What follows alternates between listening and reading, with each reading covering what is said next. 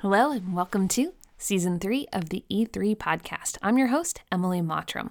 This podcast is all about building science, healthy homes, architecture, and female entrepreneurship. So prepare to get nerdy. All right. So, welcome back to the podcast. This is actually the first podcast of 2021. And I'm really excited that Kiley agreed to join me. If you listened to our recording from BS and Beer, um, I was rapt attention when she was talking about her background and where she came from. And I said, Kiley, you have to come on the podcast. So, welcome, Kiley. Tell us who you are and a little bit about yourself. Thank you, Emily. Uh, you know, this is not my uh, strong suit, so uh, I appreciate you feeling like I uh, would make a good guest. Um, my name is Kiley Jacques, and I'm the uh, senior editor at Green Building Advisor. It's a relatively new role for me. I was at Fine Homebuilding for nearly three years as their design editor, which is a position that um, went away during all of these changes. Um, but uh, so I took over for Brian Pontolilo, who had been in the role I'm in now. Um, and he has gone back to being the editorial director for both Fine Homebuilding and Green Building Advisor. So um, he's my mentor, and uh, I'm responsible now for developing and posting and just, you know, correlating all of the content for GBA. So that's my main, although I am actually still contributing, this is a new development. Um, I will be contributing to the print edition of each uh, Fine Homebuilding uh, magazine issue um, in the form of a full story uh, construction angled piece for each issue. I should explain a little bit that um, traditionally, as Fine Homebuilding readers will know, uh, each story is very how to based. And um, as a result, each article is very focused on one aspect of a project. And the design content was always intended to be an opportunity to look at whole house projects. Um, however, because I would say probably 95% of the audience is um, uh, builders, whether professional or, or just serious DIYers, um, that was not as interesting to them and it, and it never really scored all, all that highly. Um, so we're going to get rid of the design content in its traditional form, um, but we still want to be looking at whole house projects. So that's where I'm going to come in. Um, and, you know, I'll probably be interviewing builders more than architects, but who knows how it will play out in the end, um, to get at a big picture project and some specific aspect of it. For instance, right now I'm working with um, Michael Klement, who is an architect uh, in uh, Ann Arbor, Michigan. We're actually, he's on our show tonight, the BS and Beer show tonight. Um, and we'll be featuring a project of his that includes um, Trombe walls. It was kind of an interesting design challenge. The, the uh, clients wanted their property, their passive house, certified passive house project to face due north, which presents a, a set of challenges. Um, and part of his solution was to incorporate Trombe walls. So there's an article right there. How to satisfy passive house goals with a house that faces due north uh, using Trombe walls. So we're going to get into the construction of Trombe walls.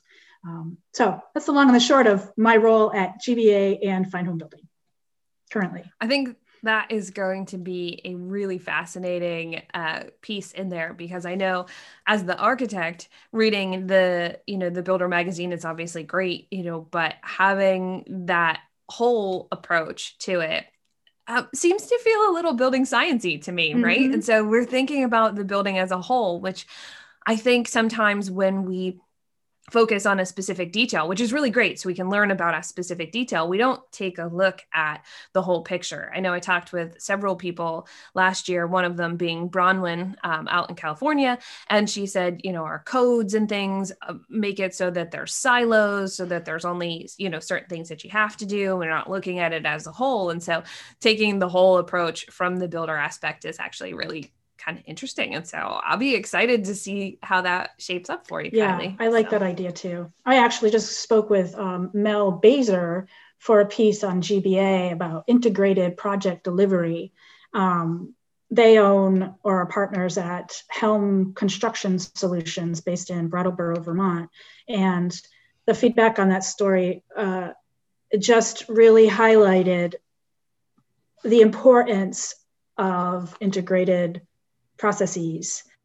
Um, and I think this department or this regular contribution that I'll be making is an opportunity to highlight the interweaving of what the architect and the builder can bring to the table you know bring to the to the client's table what what are you delivering and um, you know my, my time has been spent especially at fine home building trying to marry the architect and the builder in, in each story right but it's a challenge because uh, for a variety of reasons that i'm sure your listeners are, are familiar with um, so i like to hear, hear from both sides every time um, uh, I, I think the more you can get all of those voices into an article, the stronger it is.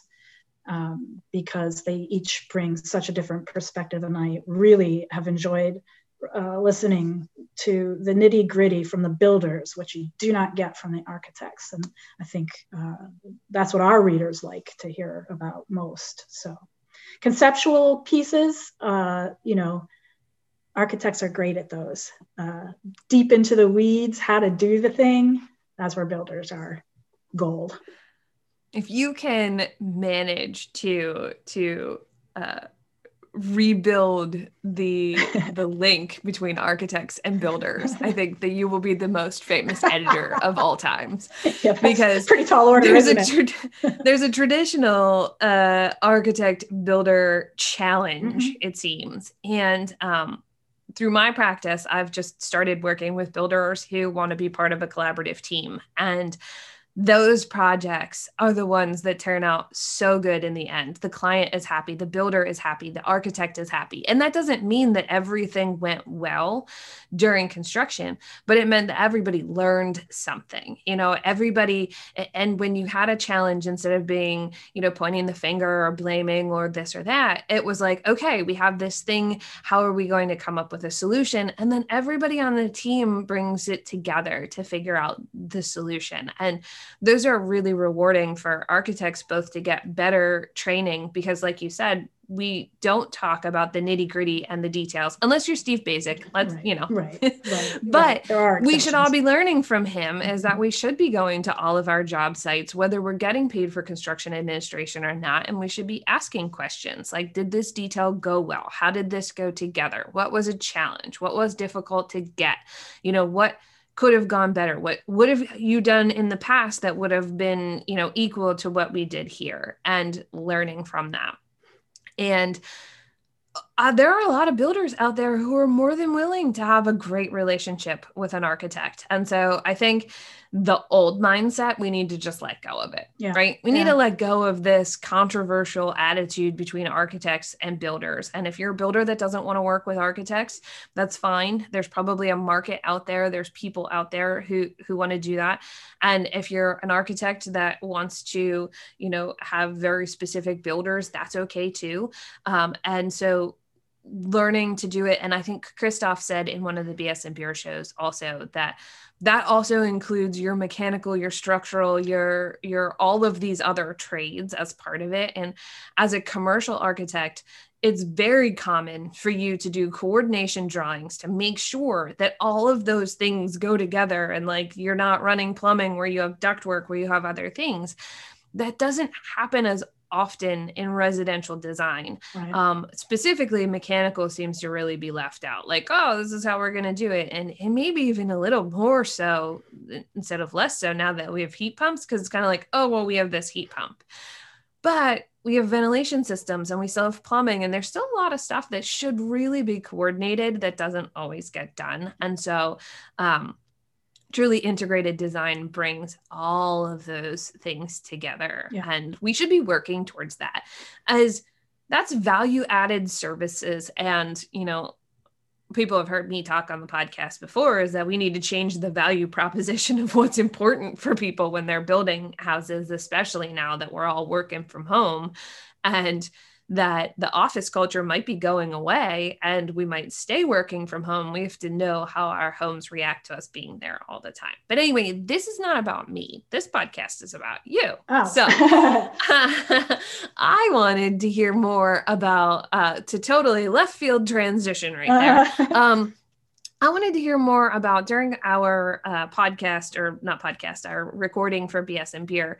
You talked about your background in um, you you have several degrees, I believe, and your background where you did a rose garden. Mm-hmm. And I just wanted to know a whole lot more information about oh, that because okay. I know you said it was really challenging, mm-hmm.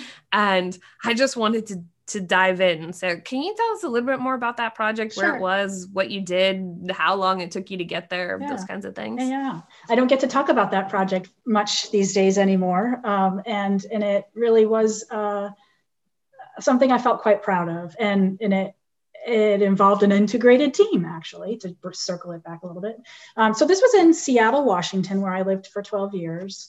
And I had moved out there actually because I I did I was in the midst of a career as a horticulturist. And um, you know living on the East Coast uh, I had to piece together my wintertime employment which you know having benefits and all of the things that come with full full-time full year employment were wasn't happening for me. So I went to a, a temperate climate where I would still know the plants um, because I had spent years and years building up that knowledge base.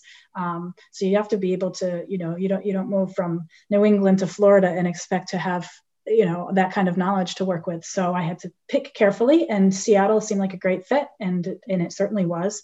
Um, so a temperate climate um, and I worked in a lot of different settings um, and ultimately wound up at the Woodland Park Zoo's uh, Rose Garden. They, um, the the family that started that uh, zoological collection lived on the property back in I, I can't remember um, when it was founded, but uh, over 100 years ago. It's probably 120 at this point. Um, but anyway, they had a two and a half parcel of two and a half acre parcel of land that they, um, the wife was a huge rose um, enthusiast, and it was planted strictly with roses. Um, that's no longer the case. It's it's a more diverse landscape at this point, but um, that is the focus. And it wasn't like I was a huge rose enthusiast, but what a wonderful institution that place is, and really smart people, um, science nerds all around the horticulture department. Um, they, they very much know their stuff. And so it was uh, a big coup for me to, to land that position. Um, so I was a senior rose uh, gardener. And when I arrived, the garden was being traditionally managed, which included a lot of um, pesticide and fungicide applications. And as a steward of the environment, that did not sit well with me. Um, and, you know, also, you know, I, the percentage of um, product that actually lands on the plant material is 1%, and the rest is dispersed you know through the wind so you, you know it's not a targeted approach and as a result you're you know poisoning the rest of the environment which in this case included animals. Um, so anyway it wasn't it wasn't a hard sell to get the team on board to change our approach. However it's a historic landmark garden and um, there are a lot of people who care very much about that garden. Uh, you know many marriages have happened there. A few illegal burial sites have happened there. It's a, it's a place that people care very very much about. Um, so when you transition from something that's been managed with pesticides to an all organic uh, compost tea driven um, program uh, you know things don't go well right off the bat. So the first year the garden looked like hell and and I was the one out there fielding all of the complaints and concerns and questions. And that was a big piece of the project was um, signage. And you know I, I, wrote all of the signage and um, the educational outreach. And we put on a lot of um, presentations to explain what we were doing. And um, i worked with um, dan oh, i forget his last name and i feel terrible about that. Um, he helmed the um, composting program at the zoo, which was very involved. Um, and he's he's a scientist at heart, and we worked with um, an institution called Soil Web.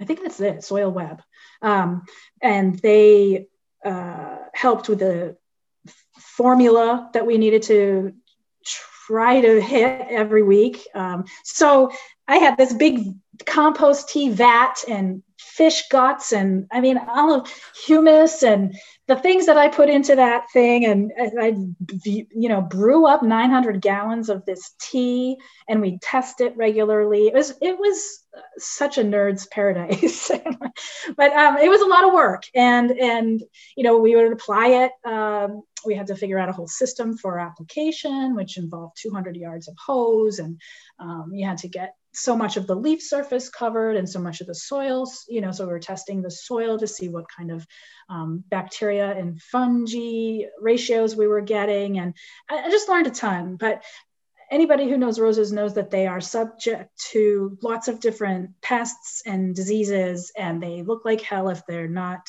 glossy leaved and fully blooming. Um, so, you know, it took three years to get that garden looking looking like it should. And um, a lot of that too is to to find uh, resistant varieties, and if if they're not making it, you just get rid of them and, and work with products that are uh, plants that do make it. Um, so you know, I th- that project was um, important because it was an opportunity to explain to the general public why it's important to manage land in a sustainable manner. Um, and it was very exciting to see people change their attitude about it. Because once the garden did start to look like how they wanted it to look and we had this program going on that was um, making it a healthy environment um, they really were very much in support of it. And uh, i loved to watch that. I, I, just loved to see that. And i felt like i had made that happen. Um, and it was something to feel really good about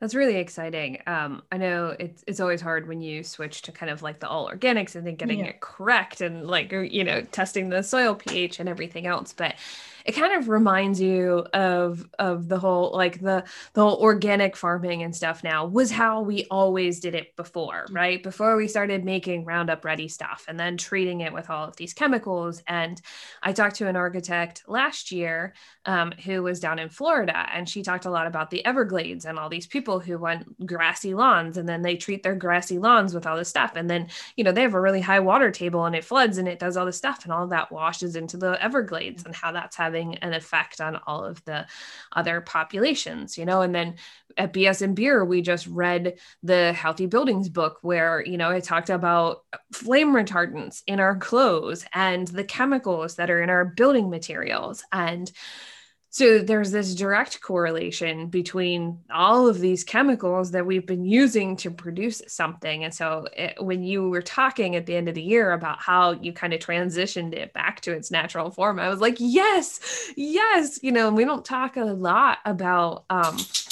landscape and plants and um, my office partner is a landscape architect mm-hmm. and I can't tell you how much I've learned from her since we started sharing an office in 2018. And that goes back to that whole integrated design approach, too. Is I don't like to do projects without her now because there are stupid things that we just didn't think about. Like, yeah, you know what? If we don't fence this off, then we're going to pile materials, we're going to drive on it, we're going to park on it, we're going to do all this. And then we've totally compacted the soil. And then nothing can grow in it because we've basically just compacted it. And it's like, that's one of those aha moments where you were like, this is really stupid. Yep. Like, we could have just, this is a designated parking area, and this is like how much space you'll have to get around. And yeah, you have to leave space for the contractor to actually physically do his work, right? Yes, like you yes. can't be so restrictive. But if a client comes out and they're like, we love this tree and we want this tree in the front yard, and you don't put up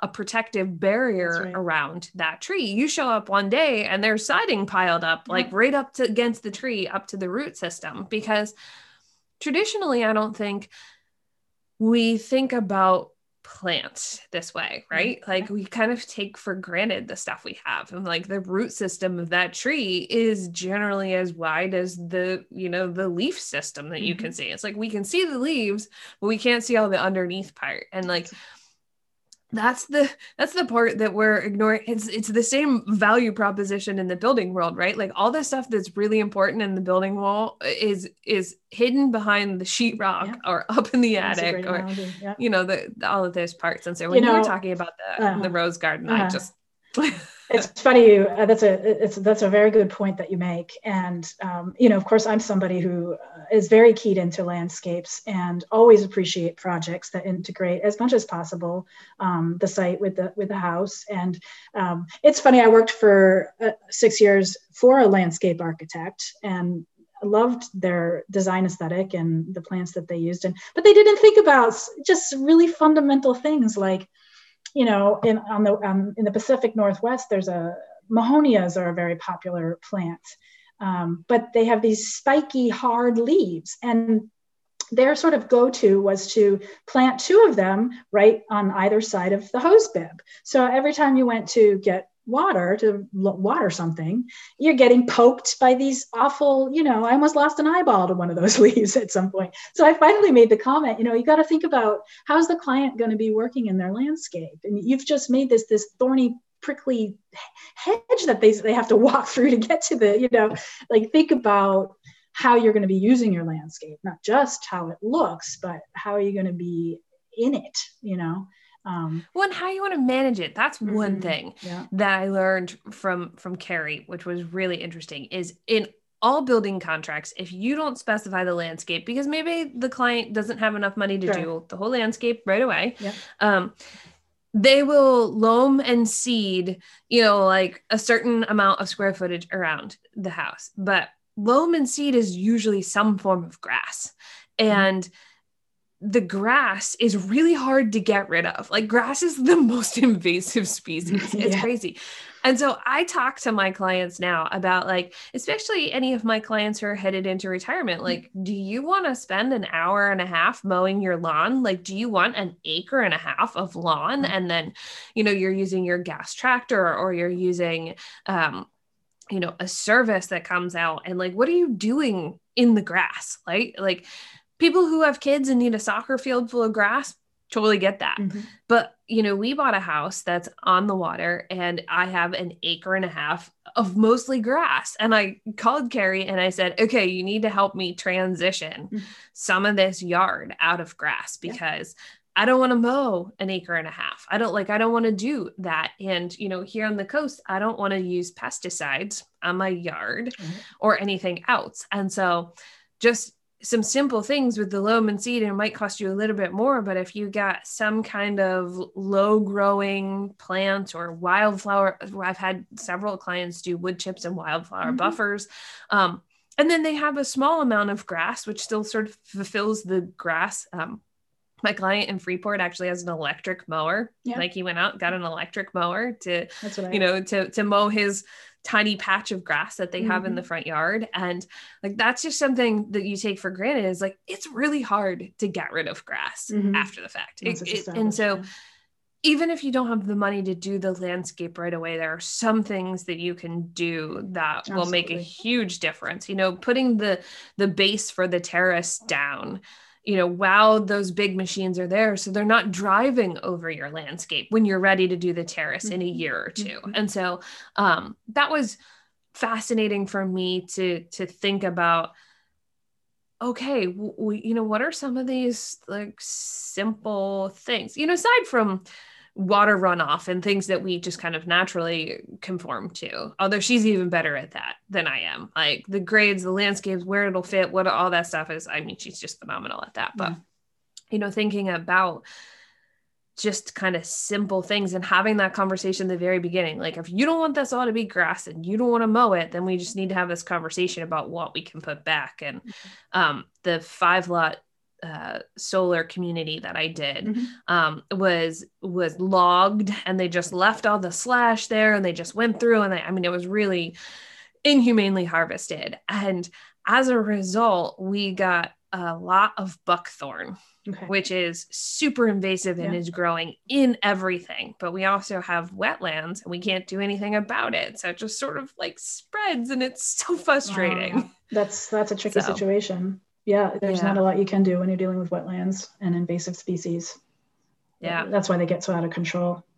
No, I think it's great. I feel like as we were talking about the design integrated design team, and you know, this I understand that landscapes typically when you're building a house, the landscape is is the sort of the last priority, but I, I would argue that it, it really shouldn't be because you are really it's not just a house, it's a site and it's a plot of land, whatever form it might take, that you are responsible for managing. And you have to think about what you know what is outside the perimeters of your property and how are you affecting that? And um, what are you putting into it? You know uh, what are you responsible for?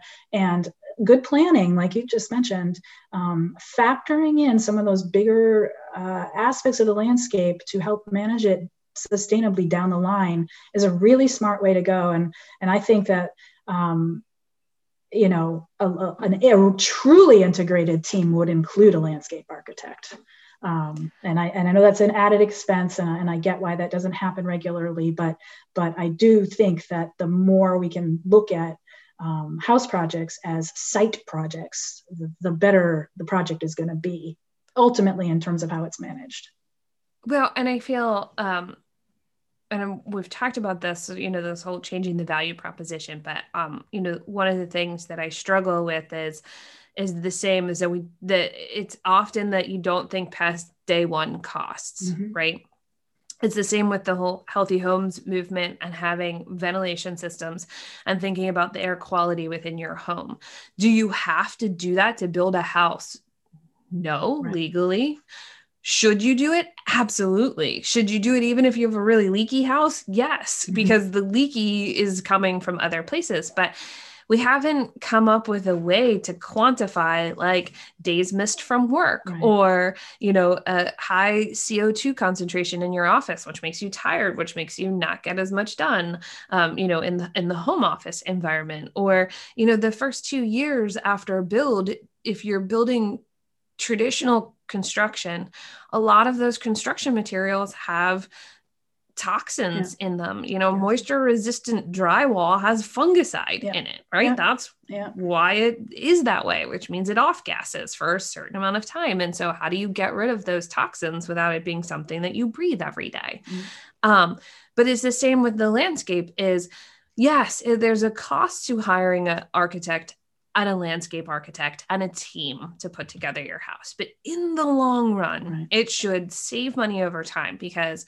maybe you're not spending the time mowing the grass or the gas for the mower or the water. Or, or watering the plants mm-hmm. or you know having to dig up something that you just put in a year ago to now put in the next phase right. and so you're like redoing something that you already because did. you don't know yeah you don't know plant material so you're not buying things that are going to make it without much care so i'm a big fan right. of xeriscaping which is you know almost, i'm a huge fan of yeah, xeriscaping yeah. you know and that is important in the northeast yeah. where we have lots of water mm-hmm. but it's critical in some of the other climate zones in the united states for people to take that into account like yeah, what's this landscape and how much do I have to water it and what kind of impact is that going to have on our on our climate zone?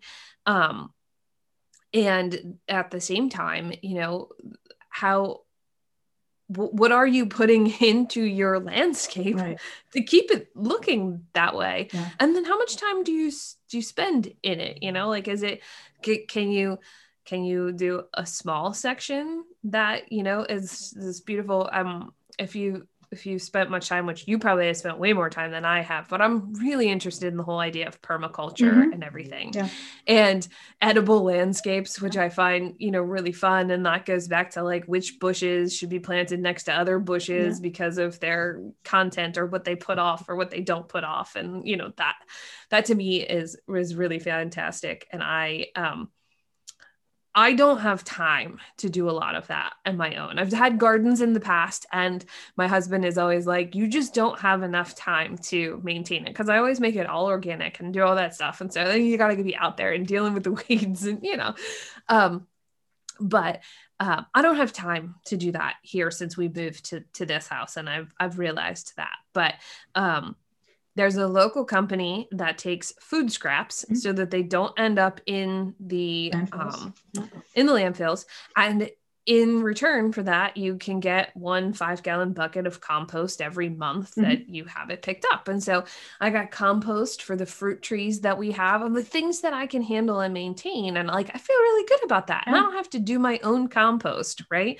Because people are like, oh, I d- have done that before too. And, you know, if your compost bin isn't the right consistency and it gets rained in and it gets sloppy and you don't turn it enough, and, you know, like it's, you know, I feel I feel like the thing. It is the thing, but I also I'm somebody that my compost quote unquote pile is just a big pile of leaves that I just throw fruit scraps in and don't do much else. And you know, I'm lucky that I have a, a little piece of land that I can do that with. But um, my main goal is to keep food scraps out of the landfill. And so, but I also don't particularly.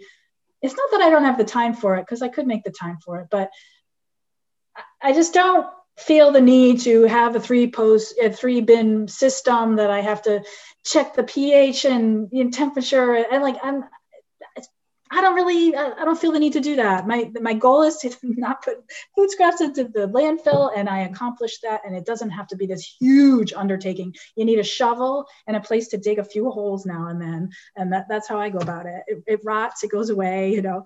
Um, I think uh so there was a point you were making that I um, the other opportunity there in the landscape is to attract wildlife and pollinators. And um, I think, you know, having a, a team that can, you know, particularly in America, there's this real love affair with the expanse of green lawn. And that's a very hard thing to get away from. And there's an interesting history around it. Um, but we have educational opportunities as design teams to let people know what can be accomplished with um, their their practices, their choices in terms of landscape materials, um, and and what might be. You know, I, have had many a conversation with with people who have been given a little guidance on on their conditions and what they can plant successfully and what might draw wildlife and um, it really is quite exciting when people start to see it pay off. You know, oh, we've got these wonderful berries on this bush that, you know, uh, all the birds come in the winter and we just love it. And it doesn't take a lot to make some changes that have very positive repercussions. Um, and you know if if you are privileged enough to be in a position to have money enough to do that invest a little in your landscape uh, and i know that's not something everybody has i'm not you know um, but if you do, and you can give it some thought and, and consideration, um, it's an opportunity. It's an opportunity to better the environment. Um, so I always encourage people to do it if they can.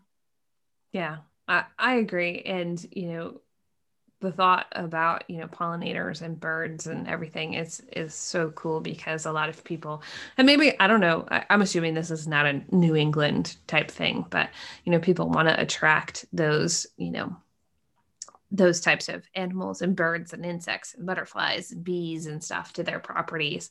And they don't realize that grass is a is a monocrop. Mm-hmm. So, you know, it does it, does it doesn't really attract. Things. No. Yeah, it does none of those things. Right. So, right. you know, it's just like one expanse of the same thing. Now, granted, mine is an expansive clover. I think there's more clover in my yard than there's Well, that's another grass. thing, you know. It's like to accept the fact that uh, it doesn't need to be a straight up grass. It can be I have the same thing. I've I've got uh, violas and I just let weeds happen. It's green who cares? Why does it have to be this grass right. you know?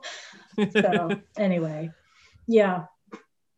Good stuff. Yes. Good stuff. Good stuff. It is good stuff. So, you know, I love hearing that your background is in um, you know, in landscape. Well, I think it gives me an appreciation for, I mean, I made a career change because um, by the time I was 38, I was in agony every day. I couldn't enjoy my work anymore because my back was killing me. I had two shoulder surgeries and uh, it was imperative that I not do that until retirement. I was miserable. Um, so I have a deep appreciation for, and this is just landscaping, but any repetitive motion um, that you do eight hours a day is going to take its toll no matter if it's in a factory or on a job site you know with plywood it, whatever the form it takes it can do a number on you and so i have a very very deep appreciation for contractors who are out there every day busting their bodies up um, uh, it was interesting to to talk to just bring it back to the conversation I recently had with Mel Baser. Uh, it's, it's been on my mind a lot lately because of the model that they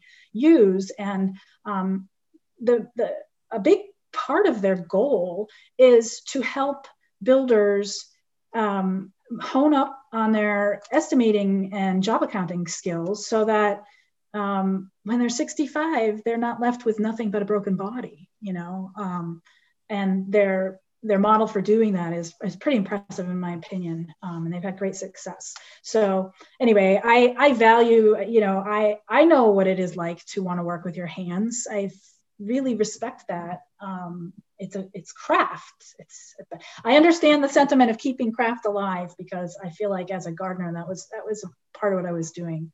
Um, and you know it just has made me a, a much more informed uh, land steward and uh, uh, it's a, it's it's a uh, it's a skill set and, and information I'm happy to have.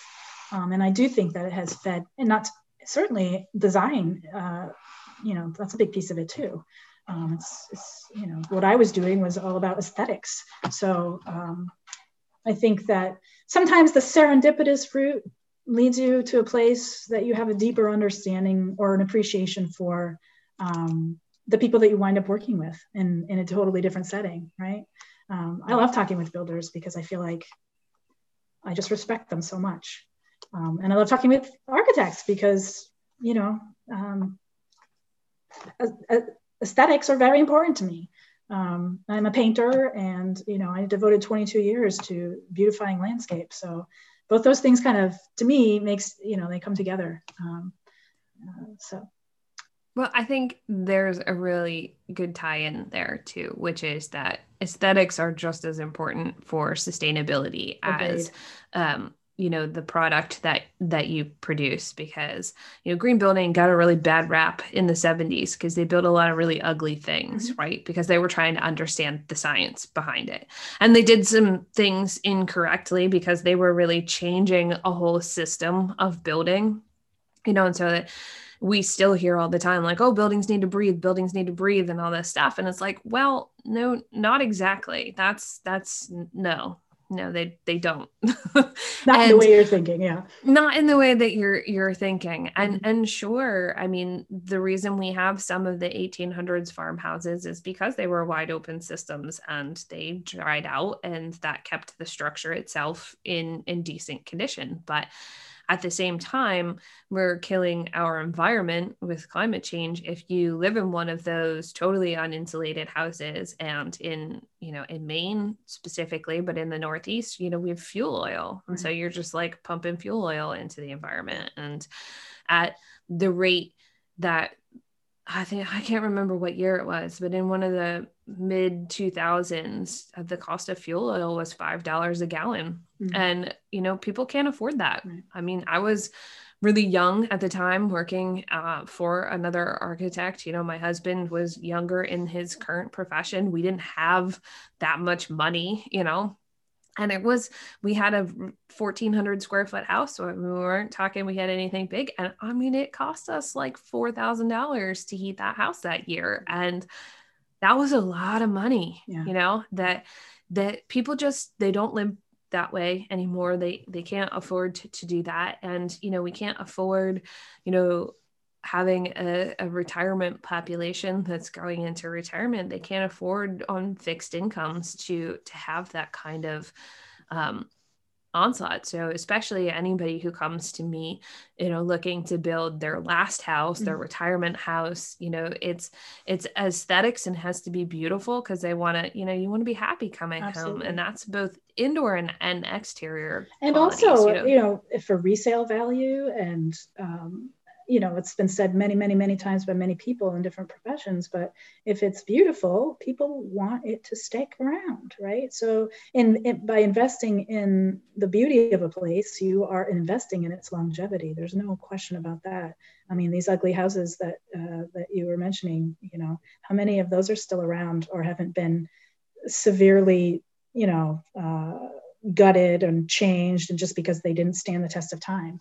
Um, well, it makes you want to look at the real estate culture. Like, why do we move every five to yeah. seven years? Right? right? Like, if you, if you, sure, job opportunities mm-hmm. and the way the world works now is, you know, there, people are more nomadic. You know, you don't marry the neighbor and you know stay next door right? Like so so so we're we, we definitely move around a lot more. But if you're just kind of jumping from thing to thing like what was so bad about this house that you lived in that you felt like you needed to upgrade to 2500 right. square feet? And why is 2500 square feet what everybody thinks that they want?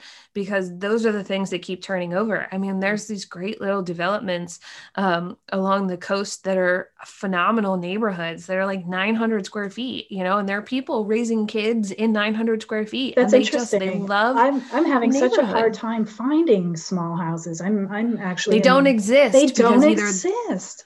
either we've traded. Built. We either have traded them in, torn them down because yeah. we thought we needed to have something bigger, or the other reason they don't exist is because those people like those spaces and they stay they in them. Stay, so they just right. don't sell them. Right, they don't sell them until, you know, grandma passes away and yeah. nobody in the family wants the house. And then boom, that I mean, in that little neighborhood I was talking about in Falmouth, um, I had a client there. We built a kitchen addition because they actually did need a little bit more space mm-hmm. in their mm-hmm. house. And so we built a little kitchen addition on the back, and the house next door went for sale. And it was, I'm gonna like thousand square feet, 1100 square feet, maybe. And, um, it was gone like immediately for almost $700,000, right? Like, how do you buy less than a quarter of an acre, less than a thousand square feet for that? And it's because this neighborhood is just, I mean, it's, it's got great access. It's near the water. You know, I mean, they couldn't see the water yeah. from where they were at, but it's just, you know, there's, and we forget to build our neighborhoods around what people want. And um, I'm friends with uh, Corinne Watson, the mm-hmm. Tiny Homes of Maine. Yeah. Um, she's phenomenal. Yeah. And should have her on again to talk about what she's up to. Um, but she gets a lot of inquiries about tiny homes uh-huh. that people don't necessarily want a tiny home on wheels that they can move around but they, they want a small, small structure yeah. and there's just nothing there's nothing out there you know it's so interesting know? my place is 850 square feet and it's a two story uh, well it's a story and a half lofted bedroom situation and i live on this little ramshackle road um, it's a bunch of fishing the uh, shacks that um, you know they they were originally built probably in the 40s and um, although my place is from 1930 so maybe even a little earlier than that um, I'm the only one that's got a second floor because the, the, the guy I bought the house from was a carpenter and he he put some money into it and he made it a year round um, you know residents. Whereas these others though people live there year round I, they weren't really built to be year round so they're they're pretty dumpy and they're um, they are right on this river and and it has a real history to the place has a history. Um, and i would say all of them are about the same size. I have probably more room than any of them. So they're probably more like you know 700 square feet. Um, but boy, they go quickly when they go up for sale, right? And I think it's because, and it's it's interesting because everybody that lives here, there's eight houses total, and every single one of them is, is has a single occupant. So there are people out there looking for small homes, and it's unfortunate that they have to be so crumbly made, right? I mean, and these these these places are very old. You know, they leak like sieves. I'm I'm in a better boat um, just because I, you know, the guy that put so much work into it, but. Um, I have since tried, I want to replicate this scenario, and it is not easy to find. Uh, and, and it is very unfortunate that it should not be so hard to find a well made small home, you know, yeah. suitable for yeah. one. it's like, they, they don't exist. It's an impossible there. demand without having to, you know, have it built. And, and that's can be cost prohibitive, you know? Yeah.